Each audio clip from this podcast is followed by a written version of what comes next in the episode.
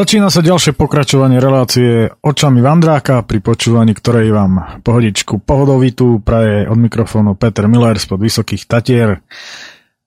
A dnes nebudeme začínať nejakými dlhými úvodmi, prejdeme rovno k veci. A dokončíme minulotýžňové rozprávanie o putovaní po Rudohorí, tú takú prvú ucelenejšiu časť a potom prejdeme Slavošovským tunelom po podstolické vrchy po nedostávanej železničnej trati. No a minulý týždeň sme skončili ja a bicykel na sedle Babina nad Klenovcom, kde som spoznal naozaj skvelých ľudí, no a tam budeme v rámci dnešnej relácie samozrejme pokračovať. Tak poďme teda na to. Výnimočné ráno na výnimočnom mieste. V noci ponad mňa niečo neustále chodilo a robilo v lisnatom lese taký hluk, že som sa zase veľmi nevyspal. Je tu veľa ješkov, plchov a veveričiek, no hlavne ješko je známy tým, že dupoce tak, že neskúsený človek si jeho dupot poľahky pomíli s ľudským dupotom.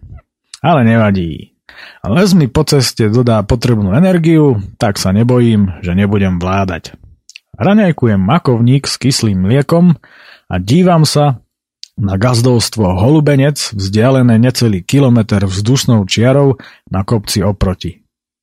Do šialene strmého kopca sa tam s motorom vo vytržení štverá staročký, minimálne 60-ročný traktor, z diaľky sa nápadne podobajúci na legendárny traktor Škodu 30, ktorý sa vyrábal od roku 1946. Obloha je modrá, dnes sa teda budem opäť potiť ako za trest. Po zbalení sa schádzam aj s bicyklom na sedlo a idem k domu rozlúčiť sa. Tu sú už nachystané raňajky ako pre kráľa. Vysvetľujem, že so mnou si veru netreba robievať žiadne starosti, že vždy mám so sebou všetko, čo potrebujem. Opäť dlho debatujeme o všetkom možnom Nakoniec mi ukazujú interiér tejto krásnej chalupy na naozaj nádhernom mieste. Vnútri to vyzerá takmer ako v múzeu ľudovej architektúry. Všetko je pekne zrekonštruované do pôvodného stavu. Z verandy sa ešte pozeráme cez veľký nainštalovaný ďalekohľad na hrebeň nad Klenovcom a potom sa presúvame do záhrady, kde rastie niekoľko druhov mladúčkých vrb. V rámci naozaj odbornej exkurzie sa dozvedám, že každý druh, ktorých je veľké množstvo, má iné vlastnosti a každý sa hodí na niečo iné. Kto vie, čo za pekné veci z nich Peter časom upletie. Je však čas rozlúčiť sa a vydať sa za ďalšími dobrodružstvami.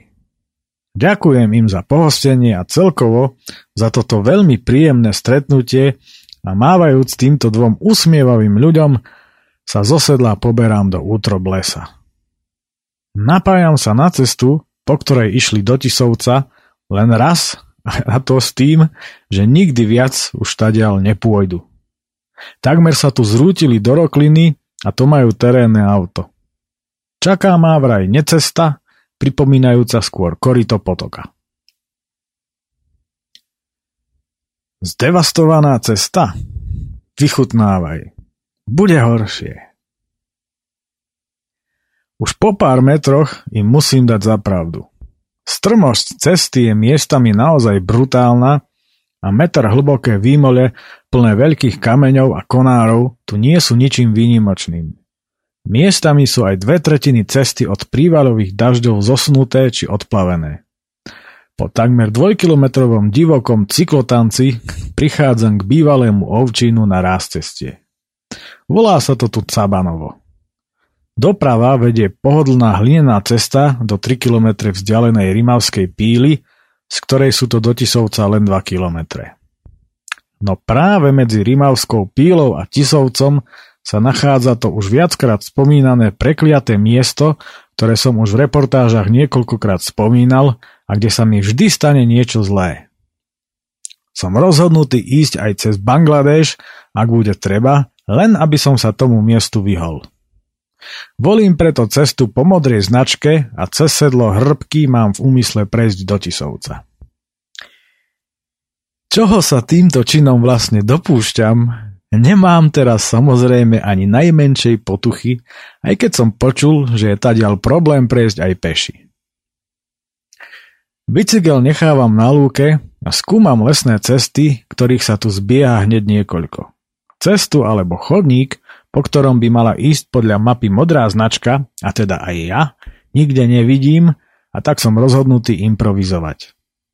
Nasadám a po krkolomnej, ale hlavne veľmi strmej ceste sa trepem pomedzi veľmi veľké kamene kam si nahor, až napokon vychádzam na pasienkoch a sedlo hrbky vidím na druhej strane doliny. To by nevadilo, ale keďže po rozhliadnutí sa po okolí nenachádzam spôsob, ako sa k nemu dostať, som nutený vrátiť sa opäť tou strminou dolu na raz cestie po niečom, čo je všetkým, len nie cestou. Opäť teda stojím pri blatnom potoku a tu pohľadím za potok, kde by mala byť cesta na sedlo. Nevidím tu ani len náznak chodníka, nie to ešte cesty, no podľa mapy tadiaľ to ide modrá značka. Predo mnou je akurát tak veľká, hlboká a blatistá barina. Zrazu mi padne pohľad na jednu jelšu, kde je prastará ošúpaná značka. No s Bohom. Tu už tuším poriadny prúser. Posledný, to tadiaľ to išiel, bol značkár, aj to pred nejakými 30 rokmi. Ak sa však chcem vyhnúť tomu prekliatému miestu, nemám na výber a ja rozmýšľam, či sa mi chce opravovať defekt, ktorý tam určite dostanem, alebo nejakú inú závadu, alebo sa predierať obdobou vietnamskej džungle ako Rambo. Po dlhom váhaní volím druhú možnosť a s nulovým nadšením a pramálou radosťou sa vnáram do bariny. Ťažký bicykel sa zabára poriadne hlboko a ja dúfam, že v tom hlbokom blate nestratím to pánky. Napokon sa zablatený ako divá svinia štverám strmou lúkou, porastenou pichľavými kríkmi, nevedno kam. Lúka je plná starých veľkých hlinených mravenísk, cez ktoré sa s touto opachou idem naozaj úžasne. Tam, kde mi inštinkt vraví, že sa mám ponoriť do zdanlivo nepreniknutelnej húštiny, tam sa do nej aj ponáram. Trnky, hloch, drienky, šípky a černice. Ideálna to kombinácia, ktorá mi zabezpečí tento zážitok poriadne precítiť. Pichľavejšia už ani byť nemôže. Trnisté martírium Všetko mi to lezie do kolies, do reťaze, do očí, do úst a každý jeden trnistý krík sa mi snaží zobrať tričko. Opäť som zo všetkých tých trňov dorezaný ako sebevrah amatér. Keď sa mi však podarí predrať do lesa, vidím tu niečo, čo kedysi dávno, pradávno bývalo možno chodníkom. Idem teda zrejme správne. Strmina sa neustále zväčšuje a neustále musím podliezať nízke hrubé konáre. Po pár metroch však porast znova nepríjemne hustne a ja opäť prechádzam procedúrou ako v úvode tejto atraktívnej a turisticky bez pochyby hodnotnej trasy. Na jednom mieste vidím jabloň a usudzujem, že pred takými 30 rokmi, keď išiel tadiaľ naposledy človek, tu asi bola záhrada a lúky a možno aj cesta. Podľa mapy by som už e, od sedla nemal byť ďaleko, no toto úmorné predieranie sa nemá konca kraja. Nakoniec vychádzam z nekonečnej húštiny a ocitám sa na lúke s takým istým príjemným terénom ako na tej lúke za barinou. Hotový golfový raj. Veľmi strmou lúkou to tlačím so zaťatými zubami premočený od potu a plný trňov od výmyslu sveta po celom tele, v topánkach, ušiach a kto vie kde ešte, obchádzam obrovské hlinené mraveniská a naozaj zdevastovaný terén. Nakoniec skrvavený, ako spitý mesiar na zabíjačke, stojím konečne na sedle, kde od radosti zrevem ako hladný lev. To som si zase vybral trásu. No pohľad, ktorý sa mi naskytá, to všetko dokonale vynahradil.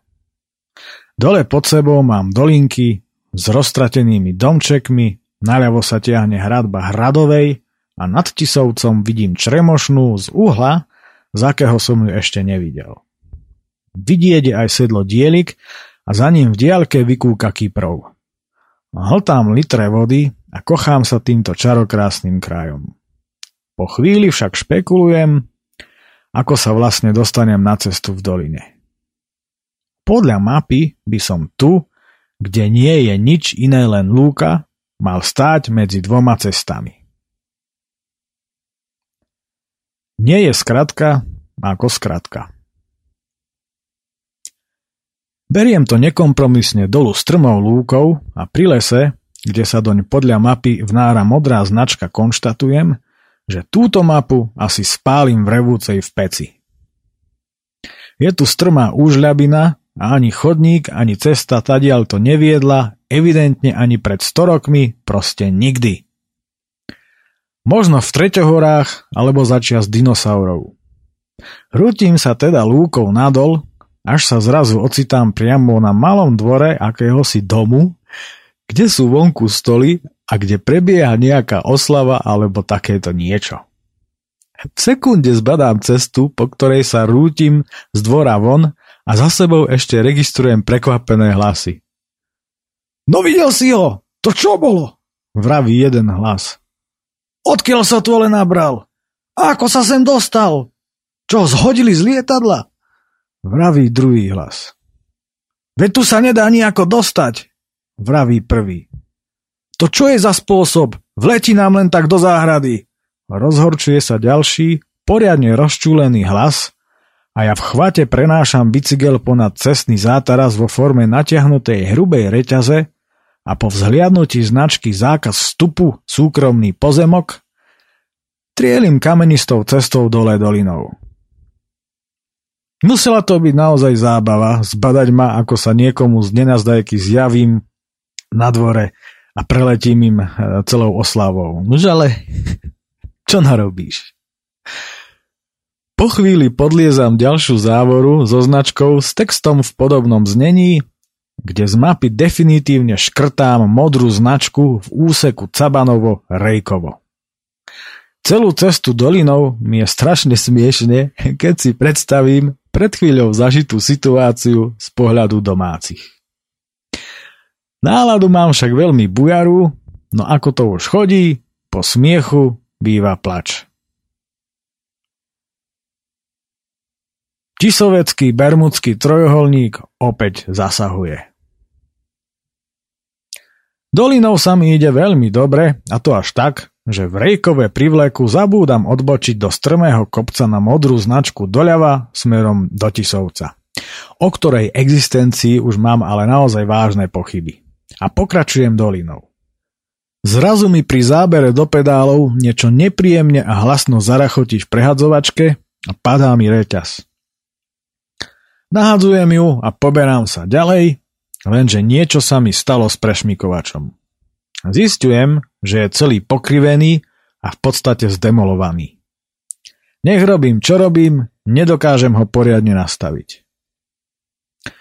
Muselo sa mi to stať už vtedy, keď som sa predieral tou džungľou, alebo som ho pri zjazde o niečo tresol. Kto vie. Keď sa s tým trápim už pol hodinu, prestáva ma to baviť. Praží tu na mňa slnko, som celý od oleja, prachu, potu a zasnutej krvi, čo logicky priťahuje mračná ovadov, ktoré mi prakticky znemožňujú akékoľvek sústredenie sa na vzniknutý problém. Nastavujem dorazy, nasadám, aby som zistil, že na malý prevodník reťaz proste nedostanem. Zosadám, bicykel opieram obok do prachu a tak stále dokola a dokola. Je mi jasné, že s tým nič neurobím. Náhradný prešmikovač nemám a s týmto si vzhľadom na jeho dezolátny stav proste neporadím. Obzerám sa po okolí, kde to vlastne som a pri tomto zistení ma ide dočista poraziť. Už to asi tušíte. No jasné. Som len pol kilometra od toho prekliatého miesta, kde sa mi vždy, ale vždy stane niečo zlé. Vpredu musím mať reťaz neustále na veľkom prevodníku, čo bude pri stúpaní na sedlo dielik úplná paráda. Ale je to posledný kopec. Do Revúcej už je to zmuráňa po mierne naklonenej rovine, preto už na akékoľvek pokusy opraviť to kašlem a je mi jasné, že dnes v Revúcej naštívim servis. Prechádzam popri malom rybníku a o chvíľu prichádzam do civilizácie na hlavnú cestu do Tisovca.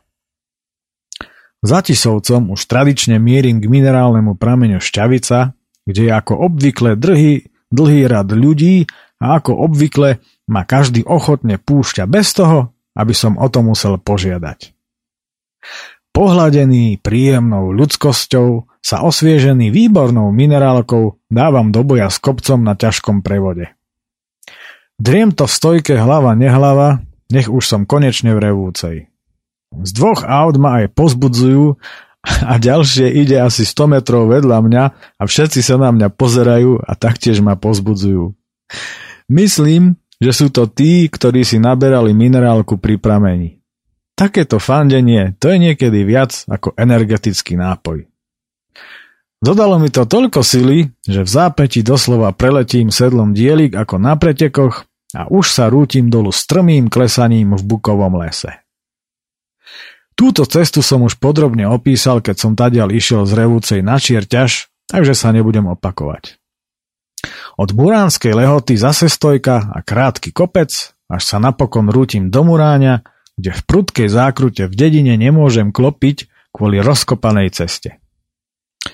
Za to sa však môžem zastaviť na známe muránske buchty, ktorými sa po chvíli napchávam a zvyšok si pchám do batožiny. Sú naozaj výborné, nie sú to žiadne mdlé eurobuchty zo supermarketu, ale poctivý domáci výrobok. Už si len pooblizovať prsty a môžem vyraziť. Teplo je v skutku stredomorské a ja som už naozaj rád, keď prechádzam revúcov, kde mierim rovno do krčmy na kryžovatke. Tu sa rozhodujem, že dnes do servisu nepôjdem, ale až zajtra. Po pivnej revitalizácii sa poberám už tradične nad mesto do záhrady uja Dušana, kde budem spať na chate. Po vyše troch kilometroch od krčmy si vyhlasujem Fajront, otváram si Fajrontové fľaškové a relaxujem. Samozrejme potom, čo som v záhrade pozdravil všetko živé, čo sa dožadovalo zvítania, vrátane sliepok. Plán na najbližšie dva dni je jasný. Zajtra pôjdem do servisu na družstvo Posir potom pomôžem Ujovi s drevom a pozajtra sa vydám do podzemných útrob stolických vrchov, dlhým a tajomným Slavošovským tunelom nedostávanej železničnej trate za ďalšími zážitkami. Za uplynulé dni som dokopy neprešiel veľmi veľa kilometrov, no niektoré exponované úseky mi krátku kilometráž bohato vynahradili. Neviem, či má vôbec zmysel ešte raz komentovať úsek Salajka, Cisárske sedlo, alebo úsek Cabanovo-Rejkovo.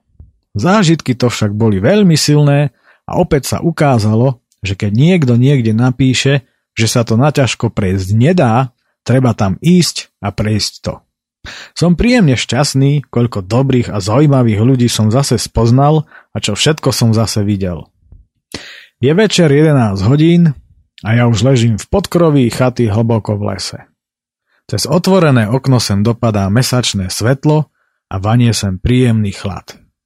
Celým podkrovím sa nesú vône sušených húb a byliniek, ktoré sa tu na sitách sušia a ja si ešte stále zo seba vyťahujem trne a pichliače nazbierané po ceste. PS. Nad Detvianskou hutou je naozaj komárno.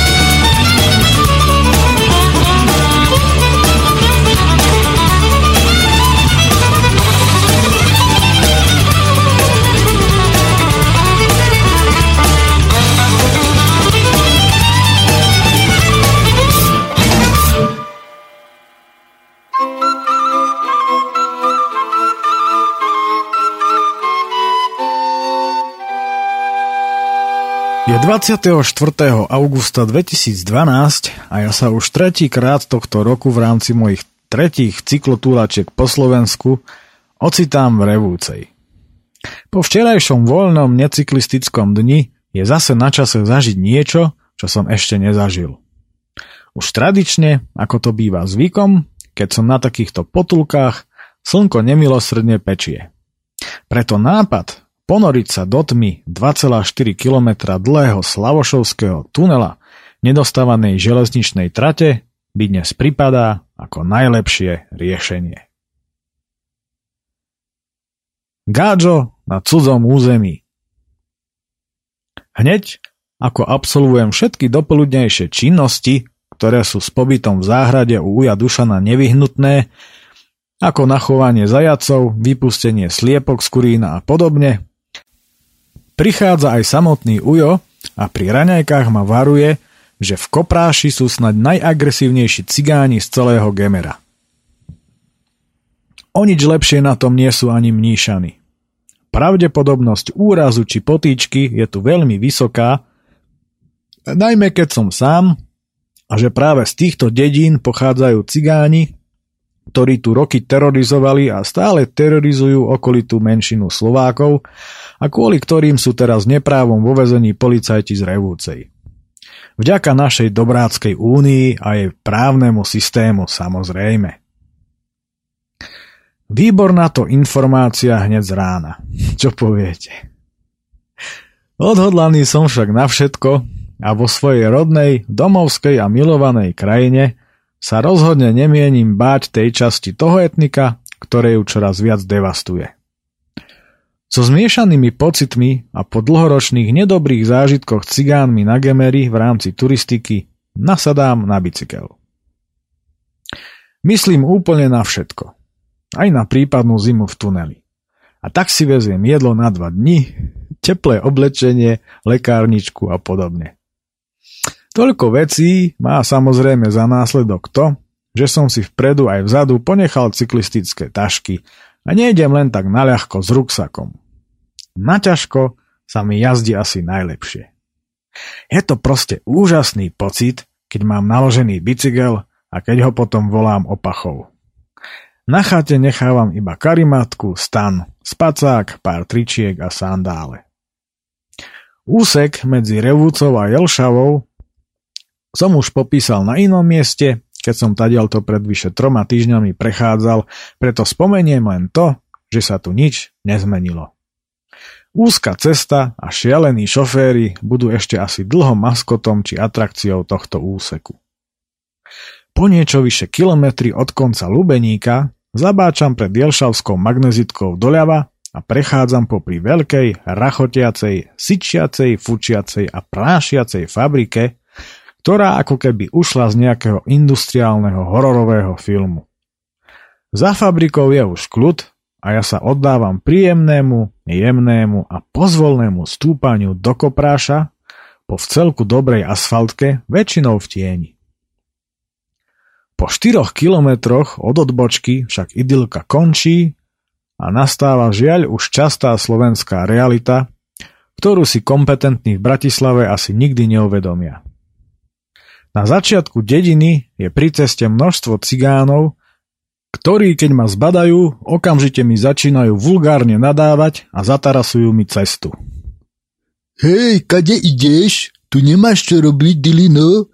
Toto je naše územie Ozývajú sa hlasy z davu. Ja som v tejto krajine doma. Syčím cez zuby a doslova špurtujem cez živý cigánsky zátaras, lebo ak sa chcem dostať k tunelu, inú možnosť jednoducho nemám. Akoby zázrakom sa mi ho podarí preraziť, čo spôsobuje asi takú reakciu, ako keď pobúchate po úli. Väčšina z nich sa za mnou okamžite rozbehne a mne pohľad pred seba nenavodzuje práve najlepšiu náladu. Cesta začína stúpať čoraz strmšie a ja to tu vôbec nepoznám. Nesmiem však zastať, to mi je absolútne jasné. Po chvíli asfalt končí a našťastie aj krátka cigánska bežecká ukážka. Cesta sa mení v kamenistú a pozvoľna stúpa dolinou. Je 11.00 a mne sa v hlave rozozvučí takéto hlásenie. Pozor, pozor, stolický cykloexpress je na prvom nástupišti pripravený na odchod. Cesta k tunelu je dobre vyznačená šípkami, takže netrafiť sem je doslova nemožné. Zdolávam jednu serpentínu a po pol druhá kilometri od konca Kopráša prichádzam k tunelu. Cesta k nemu vedie od lesnej cesty vysekaná v skalách, po telese nedokončenej trate v úseku asi 100 metrov a potom som ho konečne zbadal. Tajomný a čierny otvor do hlbín zeme z ktorého sem vanie poriadny chlad.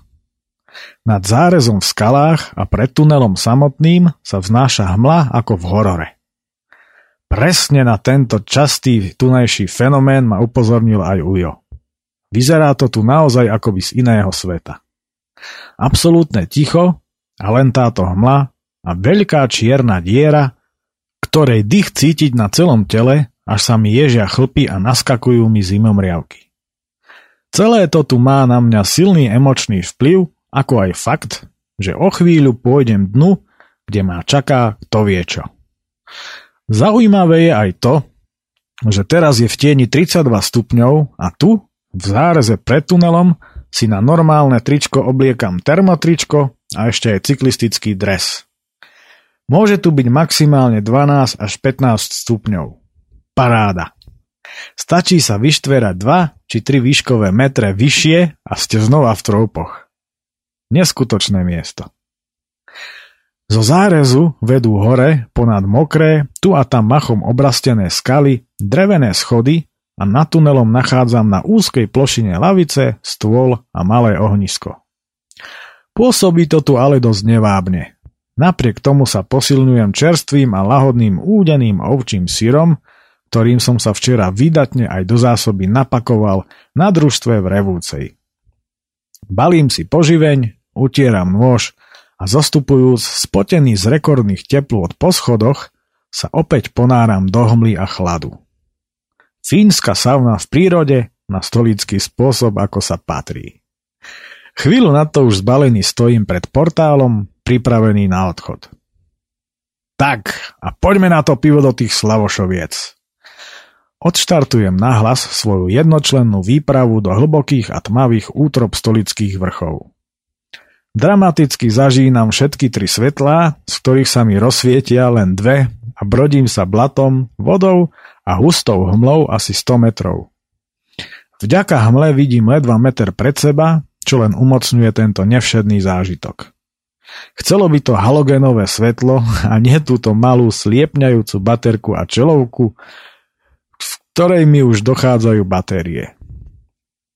Po kritickom úseku sa ocitám na suchom kamennom podklade tunela so šikmým profilom. Uprostred je veľký žľab na odvádzanie vody, kam sa snažím nespadnúť. Celý tunel vedie v dvoch oblúkoch s neustálým stúpaním a po pár sto metroch hmla mizne a ja si dávam krátku prestávku. Ako malé decko sa totižto teším, že vyskúšam aj akustiku tejto stavby. Širokú škálu zvukov a pazvukov, ktoré sa v zápäti rozniesli tunelom, nebudem publikovať. Tí, ktorí ma poznajú, si dobre vedia predstaviť, čo za koncert sa tu odohral.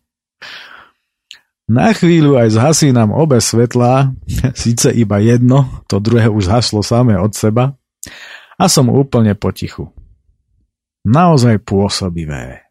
Som ďaleko, hlboko, v tme a mám svetý pokoj od všetkého nedobrého na povrchu. Tuneloterapia vo mne zanecháva pozitívne účinky. Hlavne ale obdivujem um, s akým je táto unikátna stavba postavená, ale k detailom okolo samotného tunela a jeho výstavby sa dostanem na spiatočnej ceste. Čas tu plinie naozaj ako si ináč a tak až po hodnej chvíli pred sebou vidím malé svetielko v tvare polkruhu.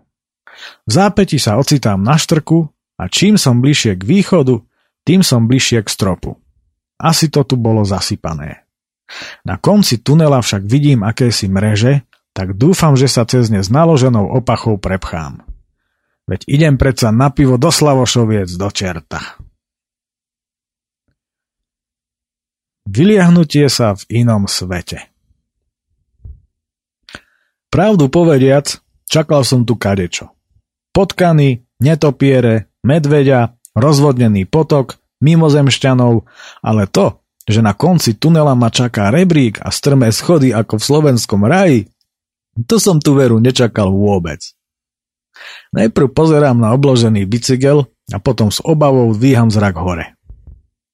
Ale keď preleziem cez drevené mreže, zistujem, že to ani omylom nie je žiadna prekážka. To len z tunela to vyzeralo tak hrozivo.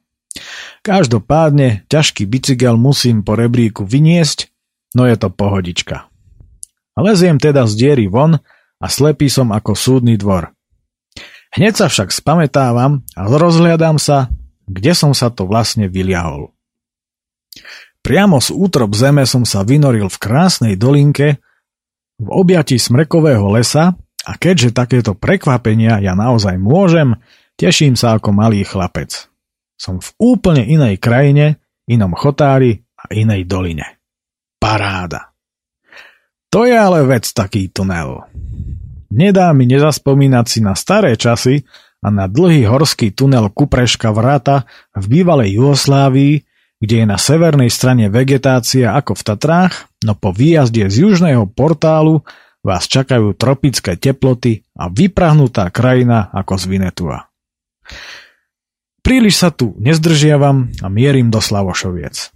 Veď tadiaľ to pôjdem aj naspäť.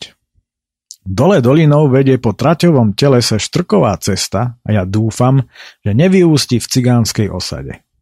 Dúfam však zbytočne ústi priamo v epicentre, no títo sú absolútne nekonfliktní, pohodoví a dokonca tu po mne ani nikto nepokrikuje.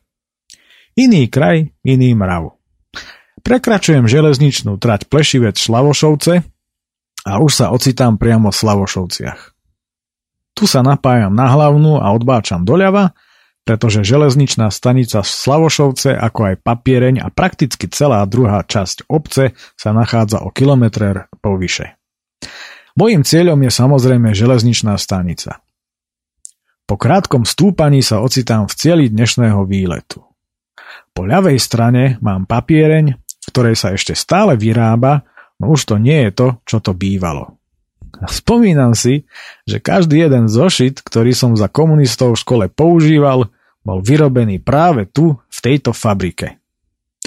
Zaujímavosťou je, že fabrika funguje od roku 1817 a strojovú výrobu školských zošitov tu zaviedli v roku 1956. Tróni v nádhernej doline, ktorá je obklopená krásnymi zmiešanými lesmi a vysokými horami.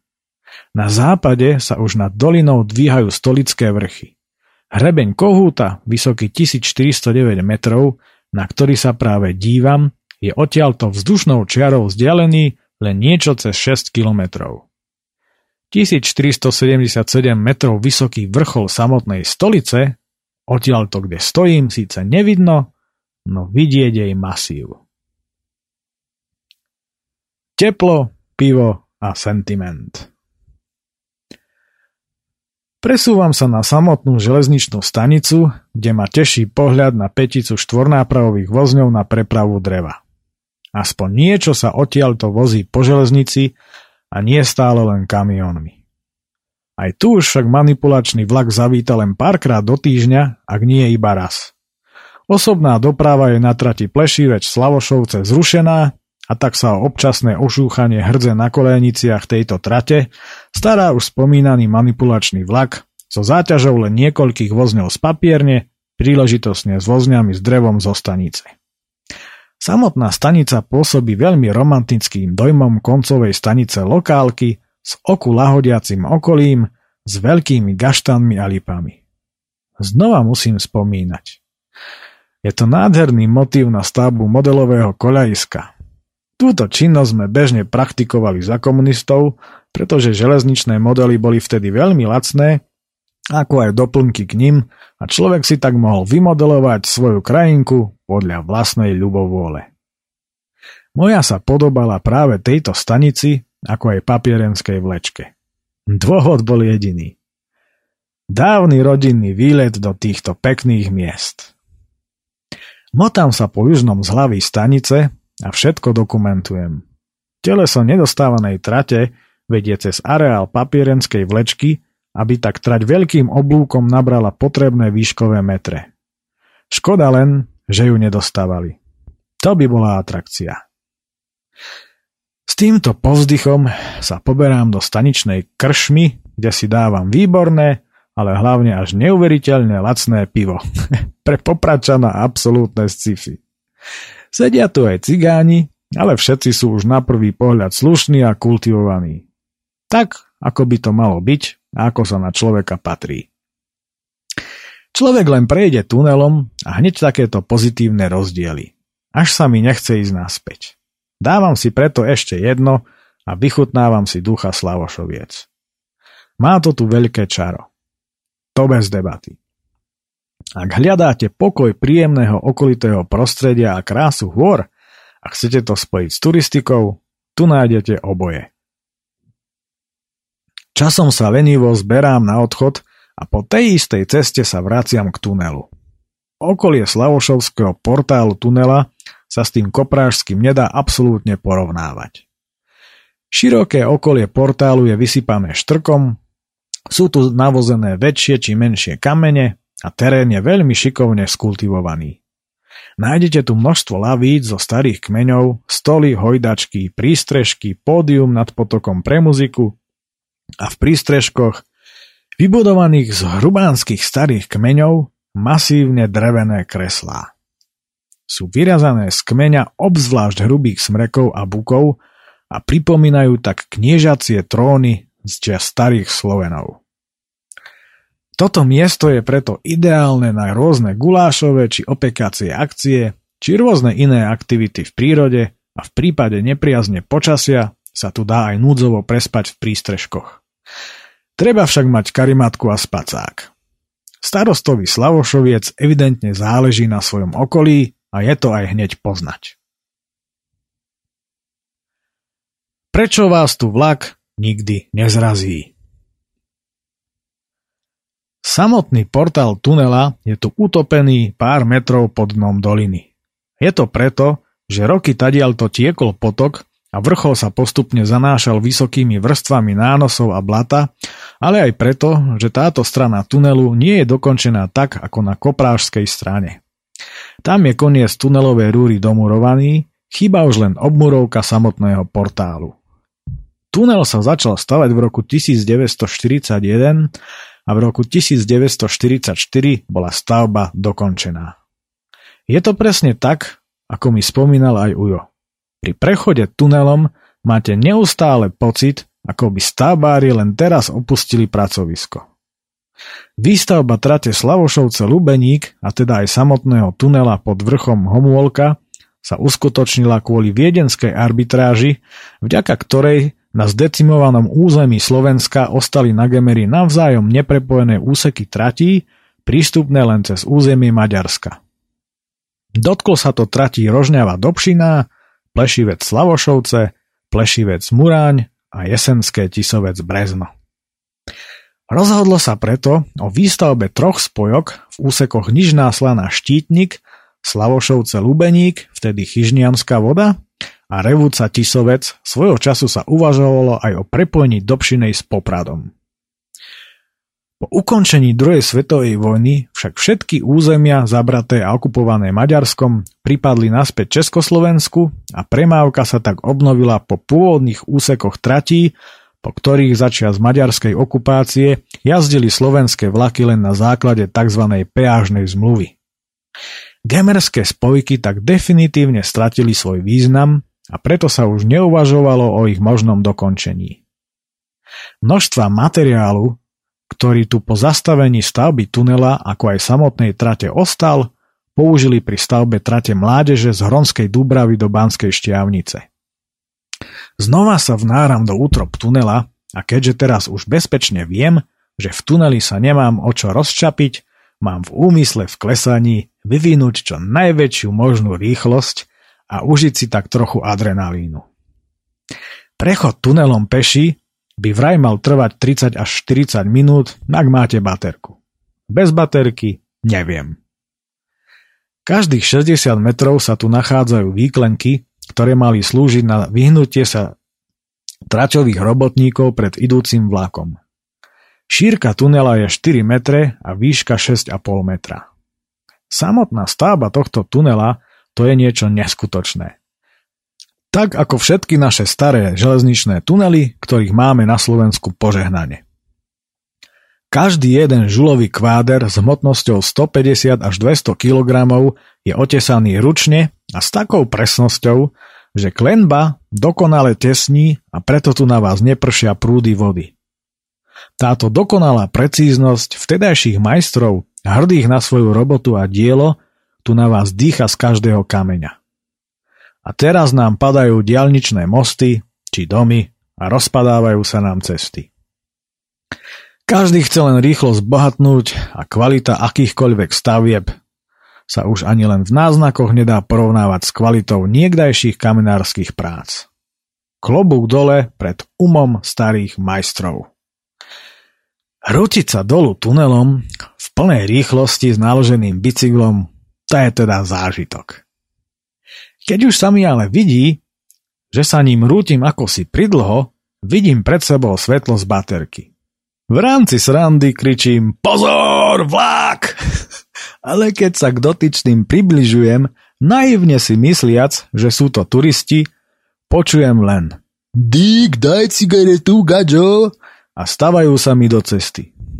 Nekompromisne sa však rútim ďalej, až sa neprispôsobiví bleskom prispôsobujú vzniknutej situácii a uskakujú do strán. Je mi jasné, že kopráž je už blízko.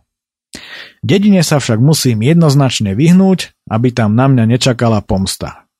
To vie, či mi už za ten čas v dedine nevyhlásili džihad. Most v objati džungle, mníšanský Jean-Claude Van Damme a vedroterapia. Po vynorení sa z tunela preto pokračujem ešte pol druhá kilometra, až sa ocitám pred koprážským tunelom, ktorý je však dlhý len 245 metrov a je bez problémov priechodný, len pozor na hovná. Svojho času tento tunel slúžil ako sklad ovocia a preto boli obidva jeho vchody zamurované. Za tunelom, ktorého oba portály sú aj vrátane oporných múrov úplne dokončené, sa ocitám pred Níšanským viaduktom. Jedná sa o dlhý železobetónový viadukt, nápadne podobný tomu, ktorý sa nachádza nad Telgartom na Telgardskej slúčke. Tento má však 5 oblúkov, výšku 36 metrov a dĺžku 120. Na most vystupujem peši a rozhliadam sa po krajine. Kvôli hojnému výskytu fest neprispôsobivých však radšej utekám k bicyklu a neskôr po lesnej až neuveriteľne prašnej ceste obchádzam dolinku, ponad ktorú viadukt vedie. Ocitám sa na lúke, kde je salaš a ja po dlhej dobe zase konečne vidím Slovákov. Tu sa však zase zmení, pretože nasleduje zjazd do dedinky Mníšany. Tu ma v strmom kopci bezdôvodne atakuje dvojica agresívnych cigánov a ja už ich mám dnes absolútne plné zuby. Len o pár centimetrov sa vyhýbam výkopu z výskoku jedného z dvojice týchto zlom zdegenerovaných entít. Rútiať sa dolu strmou cestou, dedinou, červený od hnevu, nadávam tak strašne hromovo a tak nahlas, že Európsky súdny dvor pre ľudské práva v Štrasburgu sa otriasa snáď v základoch a padá im tam na hlavy omietka aj s lustrami. Slavošovskí cigáni a títo, to je naozaj niečo absolútne neporovnateľné. Nakoniec bol som na to upozornený. Upaľujem odtiaľ červený od jedu a hnev na toto viac zákonom chránené etnikum než národné parky si radšej vybíjam v rámci stíhacieho tempa, ktoré je také rýchle, že sa ani neviem ako po 14 kilometroch od Níšan ocitám v záhrade u Jad Dušana, kde mám konečne kľud. Záhradou sa šíri príjemná vôňa medu, lebo Ujo akurát robí so včelami. Táto oáza pokoja, vôni a dobrých energií je jednoducho úžasná. Vzhľadom na umárajúcu horúčavu okamžite mierim do vedroterapeutického centra, kde neodkladne podstupujem vedroterapiu. Procedúra má ako vždy rýchle, ale hlavne blahodárne účinky. Urobil som prakticky len to, že som si ponoril hlavu do vedra s vodou pri veľkej kadi. Vedroterapiu ako liečebnú metódu som vymyslel už pomerne dávno na chate s kolegami, no odvtedy ju úspešne praktikujem a dokonca sme ju raz dávnejšie zorganizovali na metalovom koncerte, kde si fanúšikovia pod pódium pchali hlavy do vedier, niekedy aj dvaja naraz, aby za odmenu dostali tričko.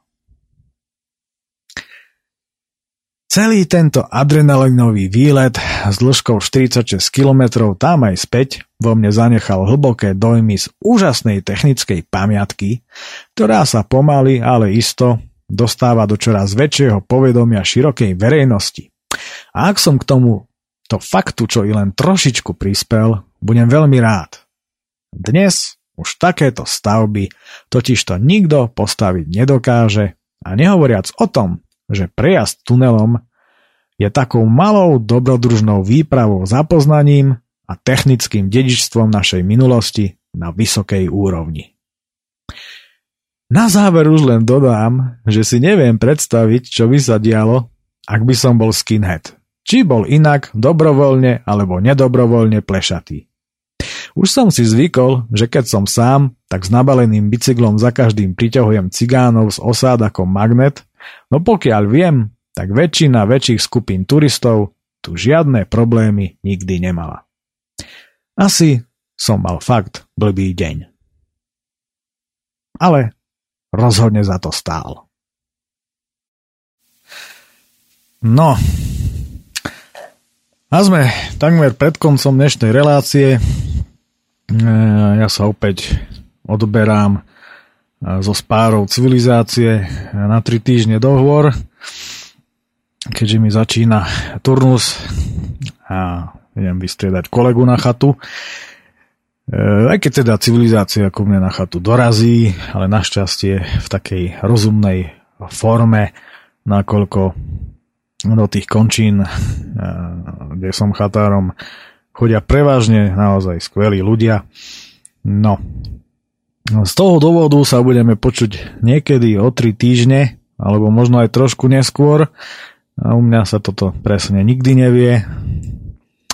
A ešte takáto vecička, to by som mal hádam zopakovať v každej relácii vravím, tak ale pribúdajú ľudia, ktorí sú noví počúvajúci, aj odpočúvajúci, tak e, pre, pre vás takéto info, že nie som na Frasbooku, čiže na Facebooku. E, na mňa je možný mailový kontakt jedine e, v rámci mailu na túto reláciu, ktorý znie oči prírody zavinač gmail.com mm, No a treba rátať s tým, že teda aj nejaká tá odpoveď odo mňa sa vám môže dostať až po troch týždňoch, keďže v horách, chvála Bohu, nemám internet, ktorý mi tam vôbec nechýba, keďže som tam v objatí e, nádhernej prírody a strhujúcich výhľadov. No, ale na úplný záver si ešte neodpustím jednu jednu vec a teraz mne je absolútne už tradične e, totálne jedno, či sa na mňa niekto nahnevá alebo nenahnevá si myslím, že každý rozumný človek, ktorý jazdí na bicykli uh, po cyklochodníku medzi Popradom a Svitom, toto vidí a tiež mu to určite nie je jedno. Ja už som to viackrát spomínal, ale asi to treba spomínať neustále.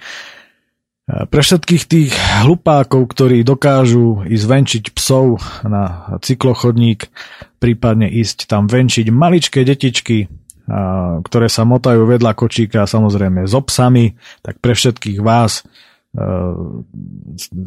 vám teda všetkým odkazujem jedno, že nečudujte sa, keď sa na vás bude rútiť cyklista a bude revať varuj alebo morho. Varuj, revem na tých, ktorí sú evidentne rozumnejší a na hlupákov kričím morho. A to preto, že mi už po rokoch došla trpezlivosť, pretože niečo tak arogantné a naozaj, naozaj drzé, eh, čo sa tu deje, to nemá obdoby.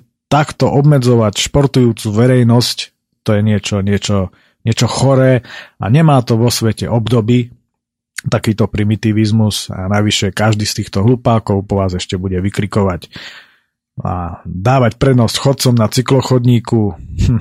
To je ako keď ide cyklista na chodníku a tam by robil nejaké uh, zloby. Proste treba ísť úplne po kraji. Keď už tam som, tak, ne, tak treba ísť naozaj po krajíku a ne, ne, necítiť sa tam ako majster sveta, ale toto, ja, ja, ja si raz asi naozaj zoberiem diktafón, ak niekto z týchto hlupákov bude ochotný mi vysvetliť na diktafón, že prečo práve tam musí ísť venčiť psa, tak to budem naozaj veľmi rád. A možno z toho vznikne celá relácia, lebo toto by ma veľmi zaujímalo.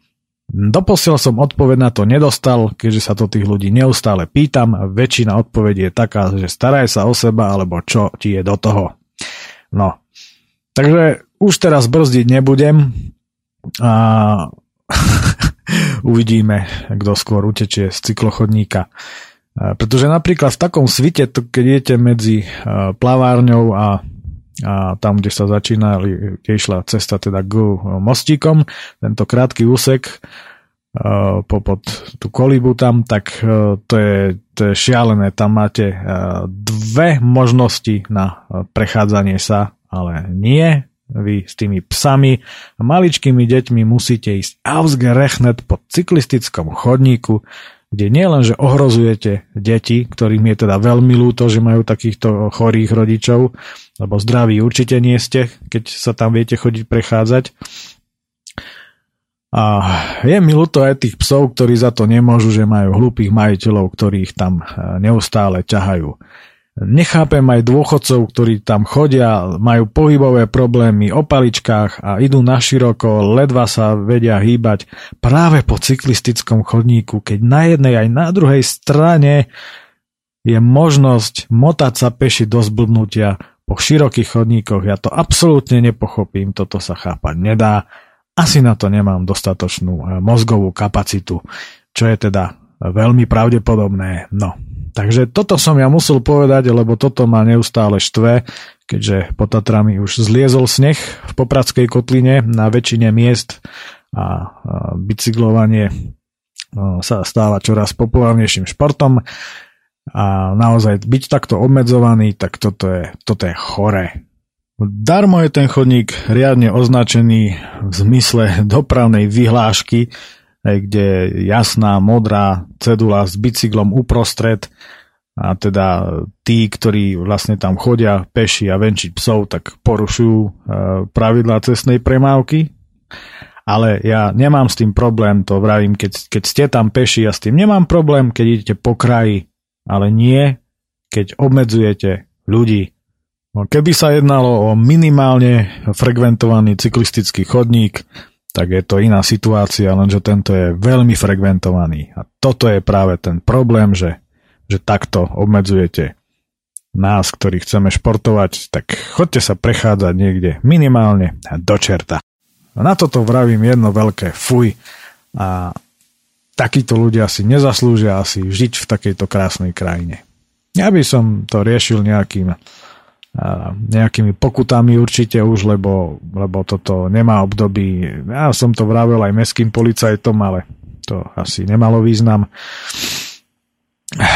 Význam má proste nekompromisne týchto ľudí okrikovať, lebo po dobrom to už bohužiaľ nejde a skúšal som to roky. Nejde to. Takže budeme sa počuť opäť niekedy začiatkom apríla. Od mikrofónu sa s vami lúči Peter Miller na prajem vám len a len krásne zážitky, nielen v rámci cyklistiky, ale aj v rámci turistiky a pobytov v horách. Majte sa krásne a do počutia.